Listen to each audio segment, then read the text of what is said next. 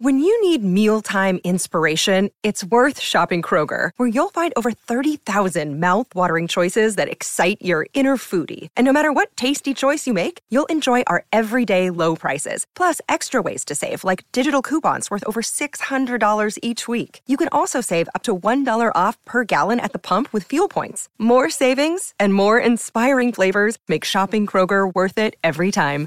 Kroger, fresh for everyone. Fuel restrictions apply.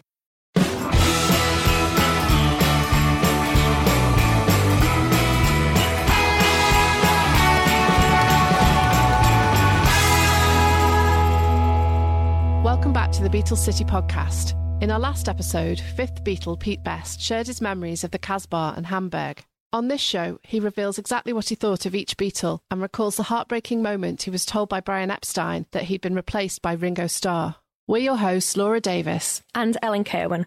If you enjoy the podcast and want to help us grow and reach more Beatles fans, make sure you rate, review, and subscribe to the Beatles City podcast.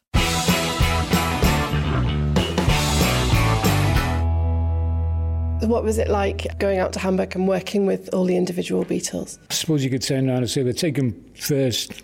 Uh, I'll name John, John Lennon, simply because the fact he was my favourite out the band.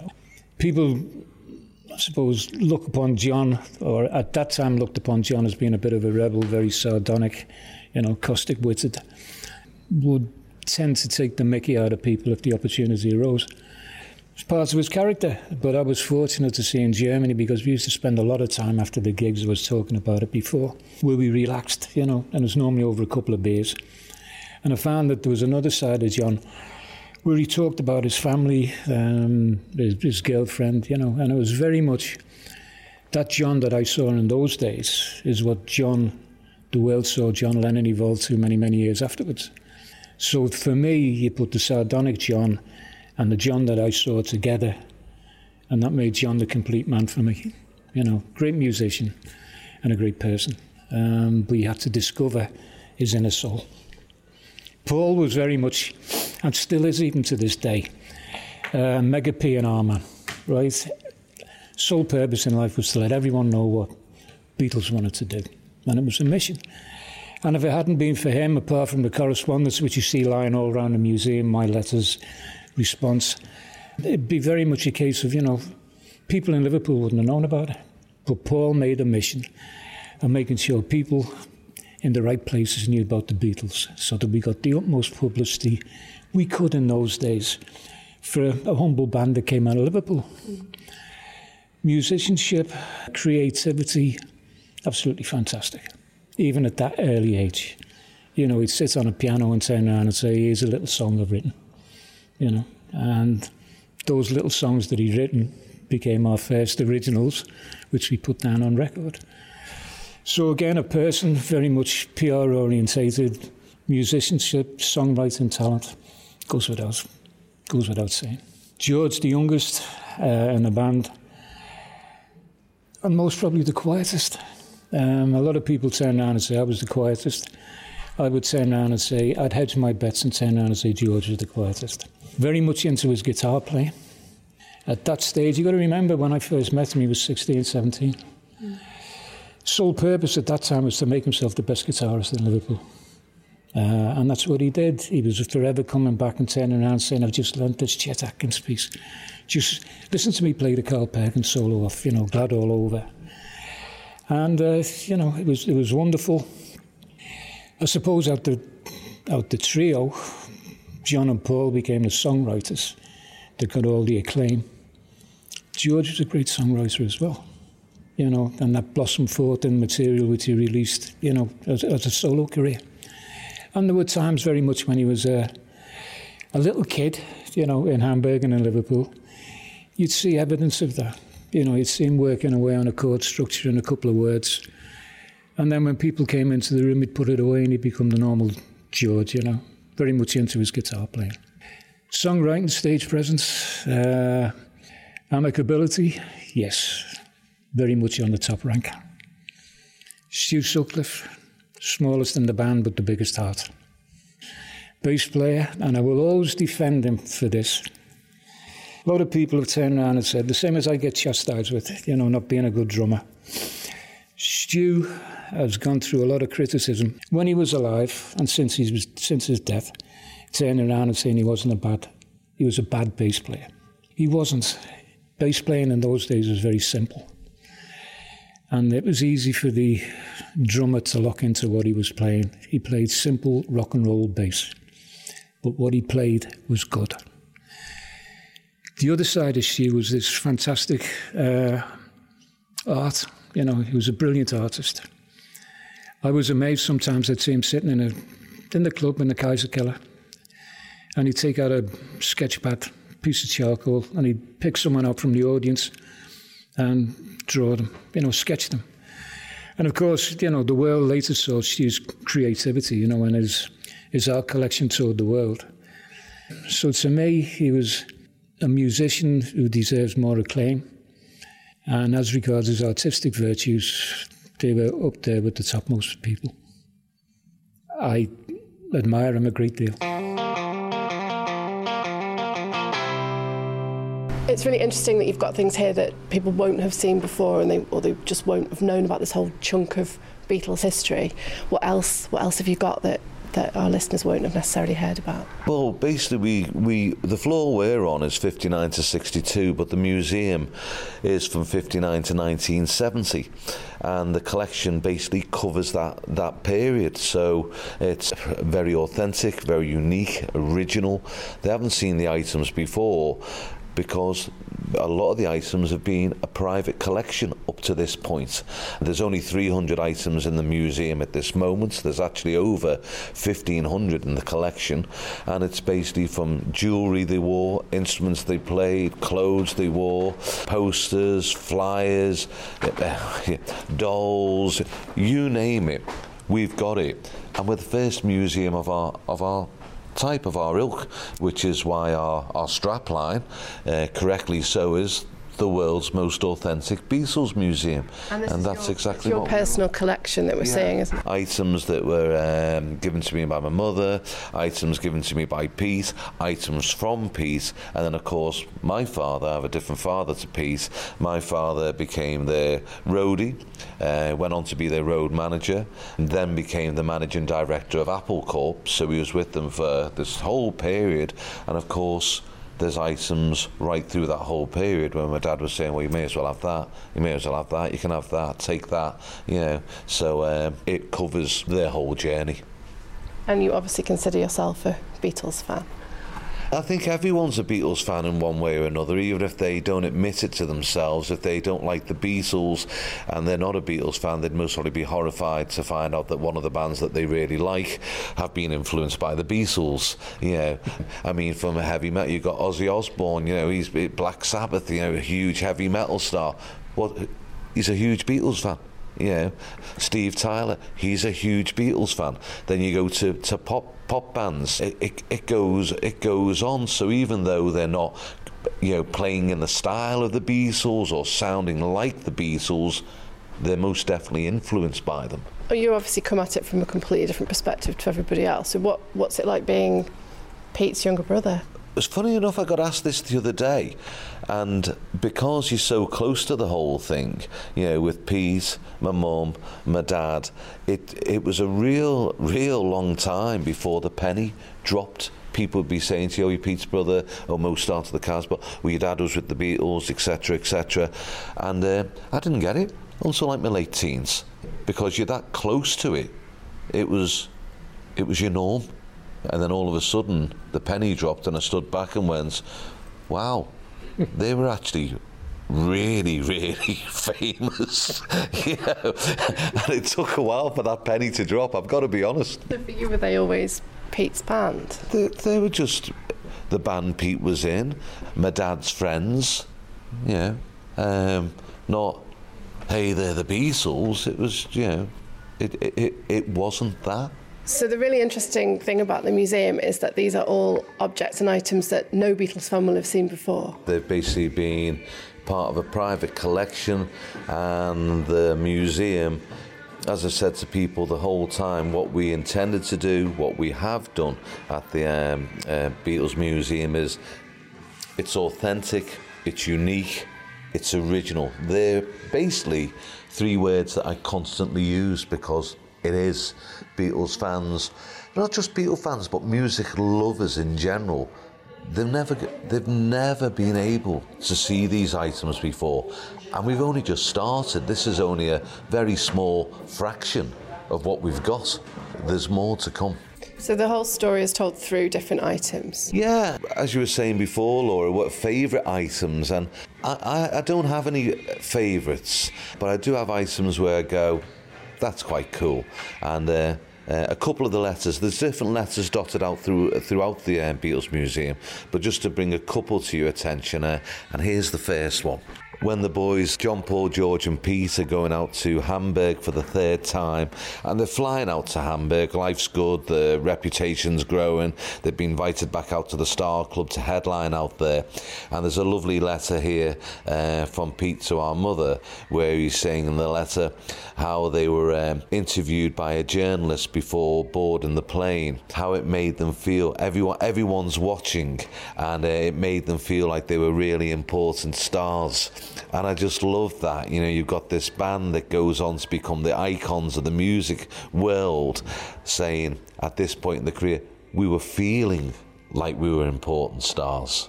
Yeah, it's just, I, I just love it. I just love that. And uh, another letter, a second one, when the guys. Uh, it's 63 now. They're touring. You know, they're on the back of Please Please Me, the the biggest band, band in the UK. Beatlemania's gone into full flow, and one of the tours they did was with Chris Montez and, and Tommy Roe. And if you read in the books, you know, it would lead you to believe that the tour was a wonderful tour, which it was. As regards was was it making money? Was the crowds there? Was yeah, yes, it was. It was a very very successful tour. But behind the scenes, everything wasn't as hunky dory as people imagined. And again, a lovely letter here, and this is talking about a situation that happened. And uh, if I can just quote a little bit of the letter John Lennon pours a bottle of beer over Chris Montez's head. Well, Chris took a, took a dim view of this and went mad and took a punch at John. Paul tried to intervene, but in the scuffle that was going on, landed on his back and nearly knocked his head on the pavement, nearly knocking himself out. Anyway, they managed to stop the punch. Then John started abusing Chris as well as Tommy Roe. So Tommy Roe took a swing at John. Neil blocked the punch, some more scuffling, and eventually things calmed down and were under control. And it's things like that we, that we do at the museum. It's like no one has had that insight to what was going on behind the scenes. You would think that on that tour, everyone's holding hands, skipping along into the sunset, being all happy, jolly, jolly hockey sticks, which wasn't the case at all. And then items. You know, obviously you've got to do a section of you've got to do a section of Beatles merchandise. The whole thing that exploded with that, which was pretty much, you know, you know, everything, wasn't it? You know, it was uh, stockings to tights to hats to scarves to postcards to bottles to talcum powder to stamp Beatles on it, and off it goes. And then again, you know, it, just, it goes right through. You know, uh, the, the, the boys going out to America. We have John's American Bald Eagle. We have John's itinerary itinerary for the USA tour, gifts that were given to them along the way. Um, Larry Kane, who went on the road with them from WFUN radio in the States. We have the gifts that Elvis gave them, this meeting that the Beatles did with Elvis Presley.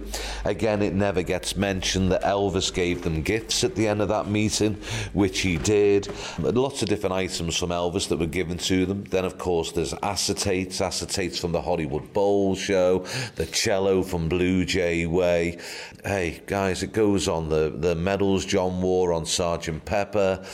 You need to come and see it for yourselves.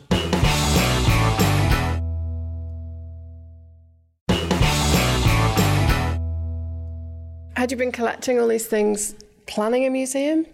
Oh God, no, no, it wasn't done for that at all. A lot of the items, as I said, given to me over the years, and then I became a collector. Uh, one of the collections being a Beatles collection. So for over thirty years, I was collecting items, and then it reached a point where my wife said, "Listen, you really do need to get this stuff out the house because it's starting to look like some weird shrine." And so, uh, so it all went into a lockup, uh, which became a bigger lock lockup, which became two lockups, which became three lockups, which then became two really large lockups. The idea was born about seven years, uh, 17 years ago. 17 years ago.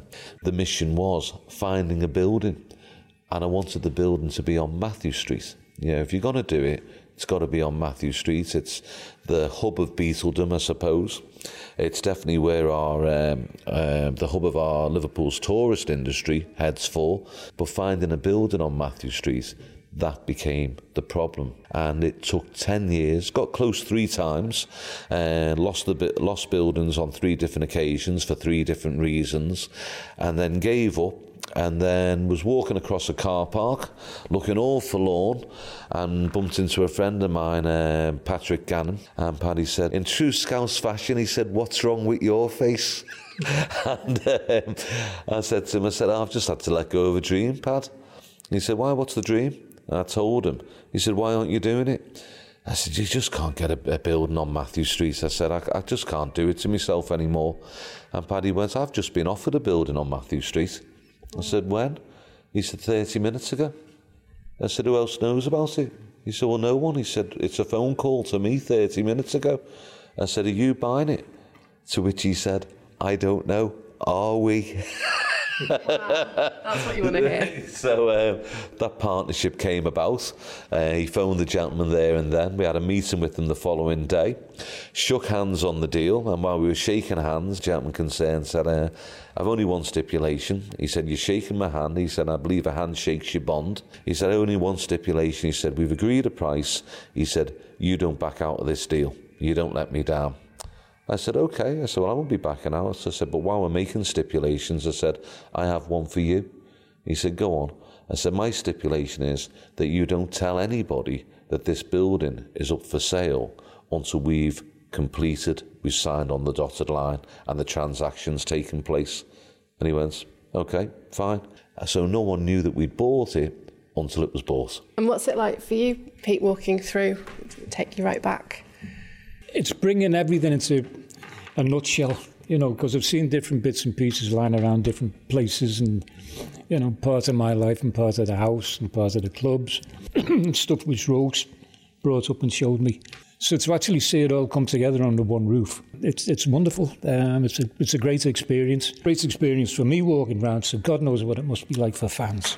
I suppose the bottom line is, if you haven't been, you've got to come you've got to experience it for yourself. What did you think of Roag collecting all these things before he had a plan for them? I think he thought it was a nutcase. I can see a lot of my mother in, in Roag. Okay, Mo was what we would call the queen hoarder. She would not throw a shoelace away. And thank God she didn't, okay, because a lot of the stuff has been passed on to us and it's on display in the museum. I think the brothers have got, you know, got a little bit of more inside of them. You know, we don't throw away an awful lot. And consequently, when we put it all together, I think we were both surprised at what we were sitting on, weren't we? Yeah, you know, and and, and to be honest with you, the the, the lockups are. I mean, you wouldn't believe it, but the lockups are such a mess, such a mess.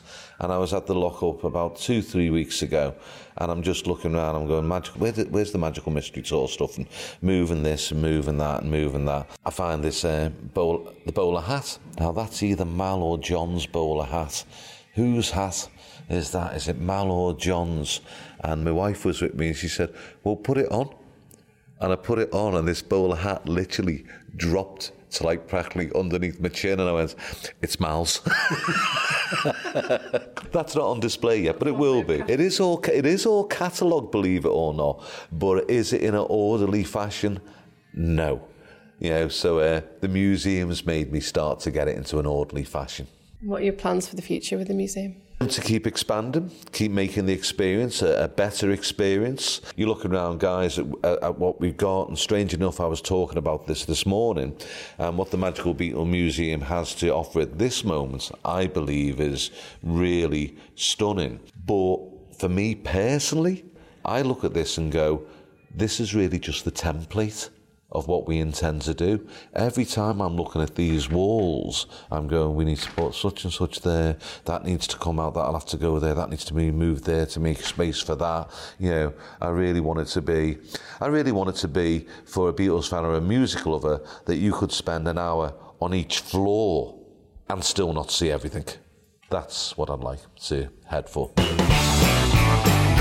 Of all the places that you played around Merseyside, did you have favourites? Well, venues, uh, Casbah for me, of course, was special because of you know the, the history that went there. I'd say it'd be a toss-up between Litherland Town Hall and the Cavern. We spent, I suppose, two different circuits, two different types of clubs. Uh, well, you couldn't say now say Litherland Town Hall was a club that was playing on a stage, you know, in a, in a basically church hall, you know, town hall. And the Cavern was the Cavern, you know, it had its own atmosphere. But most probably those three, as venues in Liverpool, stand out the most. You know, they were my favourites. What was it like on the Cavern stage? Different. Music used to boom round. It was a little bit getting used to. It had its own, I suppose you could say now to say persona, you know. The smell and the sweat and the, you know, the disinfectant. Um, you could always tell if people had been to the cavern or played at the cavern. You know, they either came out with cavern dandruff, as we called it, which was paint off the ceilings, or they smelled the disinfectant, you know, because the disinfectant they used to put down on the floors and to clean the toilets with. But it was part of, it was rock and roll. And you couldn't get a drink there in those days? No, nothing was licensed in those days. Casbah wasn't licensed. Little Town Hall wasn't licensed. So it was Coca Cola and tea and coffee and buns and all that kind of stuff. You thought this was just going to keep on going and you were going to keep playing with the Beatles. Had you, had you thought about the future? No, we were taking it day by day. I was anyway. We had this pipe dream that we wanted to be rock stars.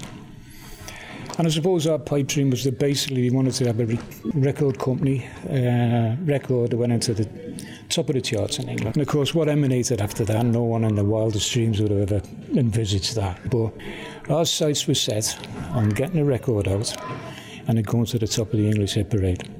That was what we wanted to achieve. And of course, we had the war cry which went with it. Many times you'd hear that rallying on stage. John would turn around and say, Where are we going, guys? And we go to the toppermost, to the bottommost. That was the war cry. And that's what we strived to achieve. We did. We got a record contract, initially with Polydor. And then, of course, we were. Epstein came along, you know, became our manager. Do you remember him visiting? There's that sort of famous story about him walking down Mathew Street and going in the cavern to listen to the Beatles. We never actually saw him. Um, well, I didn't uh, personally, but we were told that he had been in the, the, the cavern. It emanated from a young guy called Brian Jones going into the, the record shop, which is the old story about, you know, my Bonnie, Tony Sheridan, the Beatles, and it was the Beat Brothers and all that kind of stuff. And uh, as a result of that, um, he basically turned around and said, you got to go and see the Beatles. They're only playing at the Cavern down the road. Well, that's the history of Valves. Brian has allegedly went, as a result of that interview, down to the Cavern, saw these guys on stage and fell in love with us, right? And left a message with Bob Wooler, turning around and saying he wanted to see us, you know, in his office that afternoon if it was possible, as he had some business to talk with us. And of course, the message was passed on. We went to the Grapes, had a couple of pints, which was our, our dinner in those days, you know, once we'd done a dinner time session. And we popped off to the NEMS offices. And we walked in there and we met him. Uh, it was the first time we'd actually met him in person. Um, we'd seen him in the record shop because we used to go down to NEMS and plague the staff and cause mayhem down there because we'd go down and listen to records new releases, and of course the girls had suddenly realised that the Beatles were in town and they were in the record stop, you know, and down there playing. So there'd be more staff, you know, listening to us, listening to music that used to be working, you know, which Brian wasn't too happy about because he basically found out, as we found out afterward, he used to curse us. Yeah, he used to be like, "Oh my God, those." Those hooligans are in the, you know, in the shop again. But as it, before he got involved with the Beatles. Before he got involved, yeah. To us, you can imagine it, I suppose. You know, four leather-clad fellas, you know, walking in in cowboy boots and you know long hair, and you know the girls all going wild and lolling around sound booths listening to new releases and then saying, yeah, we played that one and taking the words down and asking the girls to, you know, copy the words down for us and come and pick them up afterwards. used to cause quite a bit of a ruckus, you know. Um, so you can see why he used to call us hooligans. But, you know, the hooligans evolved and, you know, became the Beatles, he became the manager. suppose to us he was pretty straight laced. If you look at it, in the demeanour of Brian in those days, uh, pinstripe suit, uh, very clean cut, very well spoken, you know, hair conventional length, whole shoes always polished. Uh, so when he basically made the approach to us and turned around and said he'd like to manage us, and I suppose it was a, it was openness as regards the, the way he presented it to us, and the fact that it was like, fine, I've never done it before. Love what I see. I think I can do something with you. It's a two way thing, right? I'd like to try it. If it works, it works. If it doesn't work, no strings attached. You don't like me, you walk. I don't get on with you, I'll walk. He was very open about it, you know. Seemed all right to you. Very candid. We went away, talked it over amongst ourselves, went and saw our parents, and the consensus of opinion was, yeah, we'll give him a shot. And of course we did. And as we always turned around and said afterwards, you know, cliche if you looked at it, that was the epitome of a manager to us, you know. He was rich, uh, big white car, didn't smoke, pinstripe suits, very clean cut, owned a record shop. Can do things for us. so that was the that was the manner of our approach. We got signed up, and of course, history portrays now he took the Beatles to become the icons of the music industry. Yeah. But without you. I was there for a little while, you know. I was there for a little while, yeah. So how do you feel about how everything turned out? I always turn around and say, now you look back at it, things happen for a reason. At that time, absolutely devastated because he'd spent known him for three, played with him for two. We'd achieved so much in those two frantic years. Number one band in Hamburg, number one band in Liverpool. We topped the Merseybeat poll. Uh, we got a recording contract. We had a German recording contract. We had record releases. We were due for future record releases. We were running high octane. And it was something which, you know, you weren't prepared for because everything was going along. You were part of that wonderful wagon that was rolling. And then when you get told about it and the way it was done, it was it was left a little bit of a sour taste for a while, simply because of the circumstances. Do you remember the conversation, or have you sort of blocked it out? No, no, it's it's, it's the words live with me forever. You know, I mean, it's one of those things. I was called into the office. I'd seen Brian the night before. We played the Cavern. And he basically said, I want to see you in the office in the morning, Pete, about 10 o'clock. I said, yeah, fine. Don't know more about it because prior to him taking over the managership, Mo and myself had handled the, the business side of things as regards bookings and fixing prices and talking to promoters. And I just thought it was another brain picking session. And of course, I waltzed in happy as Larry. And I could tell when I walked in, Brian was, wasn't as cool, calm, placid self. I suppose agitated is the word.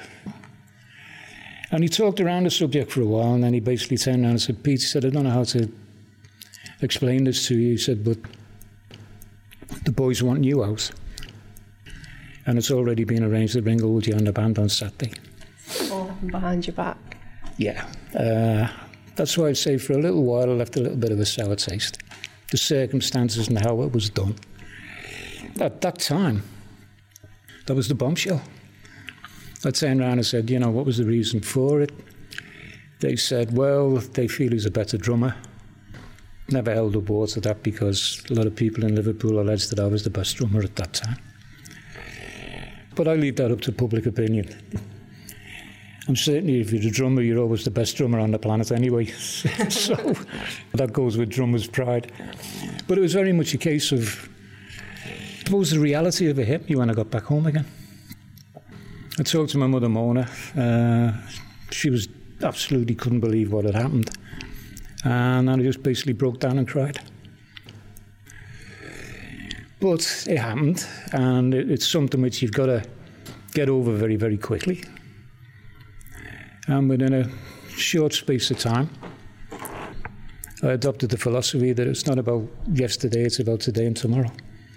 And my karma, which I'm a big believer in karma, at that time it didn't make sense. Now, when you look back, the life we've led and the things we've achieved and the family life I lead, and the Beatles Museum, fine, I'm a happy guy. Would you have wanted that level of fame? It seems like it comes with its own problems. I've always turned around and said it would have been nice to have sampled it and make a decision for yourself. I never had that position, but other things in life have gratified me for that. So the fact I never sampled it, I sampled fame, quite a degree of fame. Not the icons of the music industry, but enough to keep me happy. You seem very philosophical about it all. I think I've always been a philosophical guy. Runs in the family. You know, we've been through so much as a family, as individual members. So philosophy and karma are strong points. And could you bring yourself to go and, and see them perform? If they ever got together again. I mean, not that that ever happened, you know, because, you know. If, Back then, did you go and see them, or did you, were you just like, I never purposely went. I played on the same bill as them four times.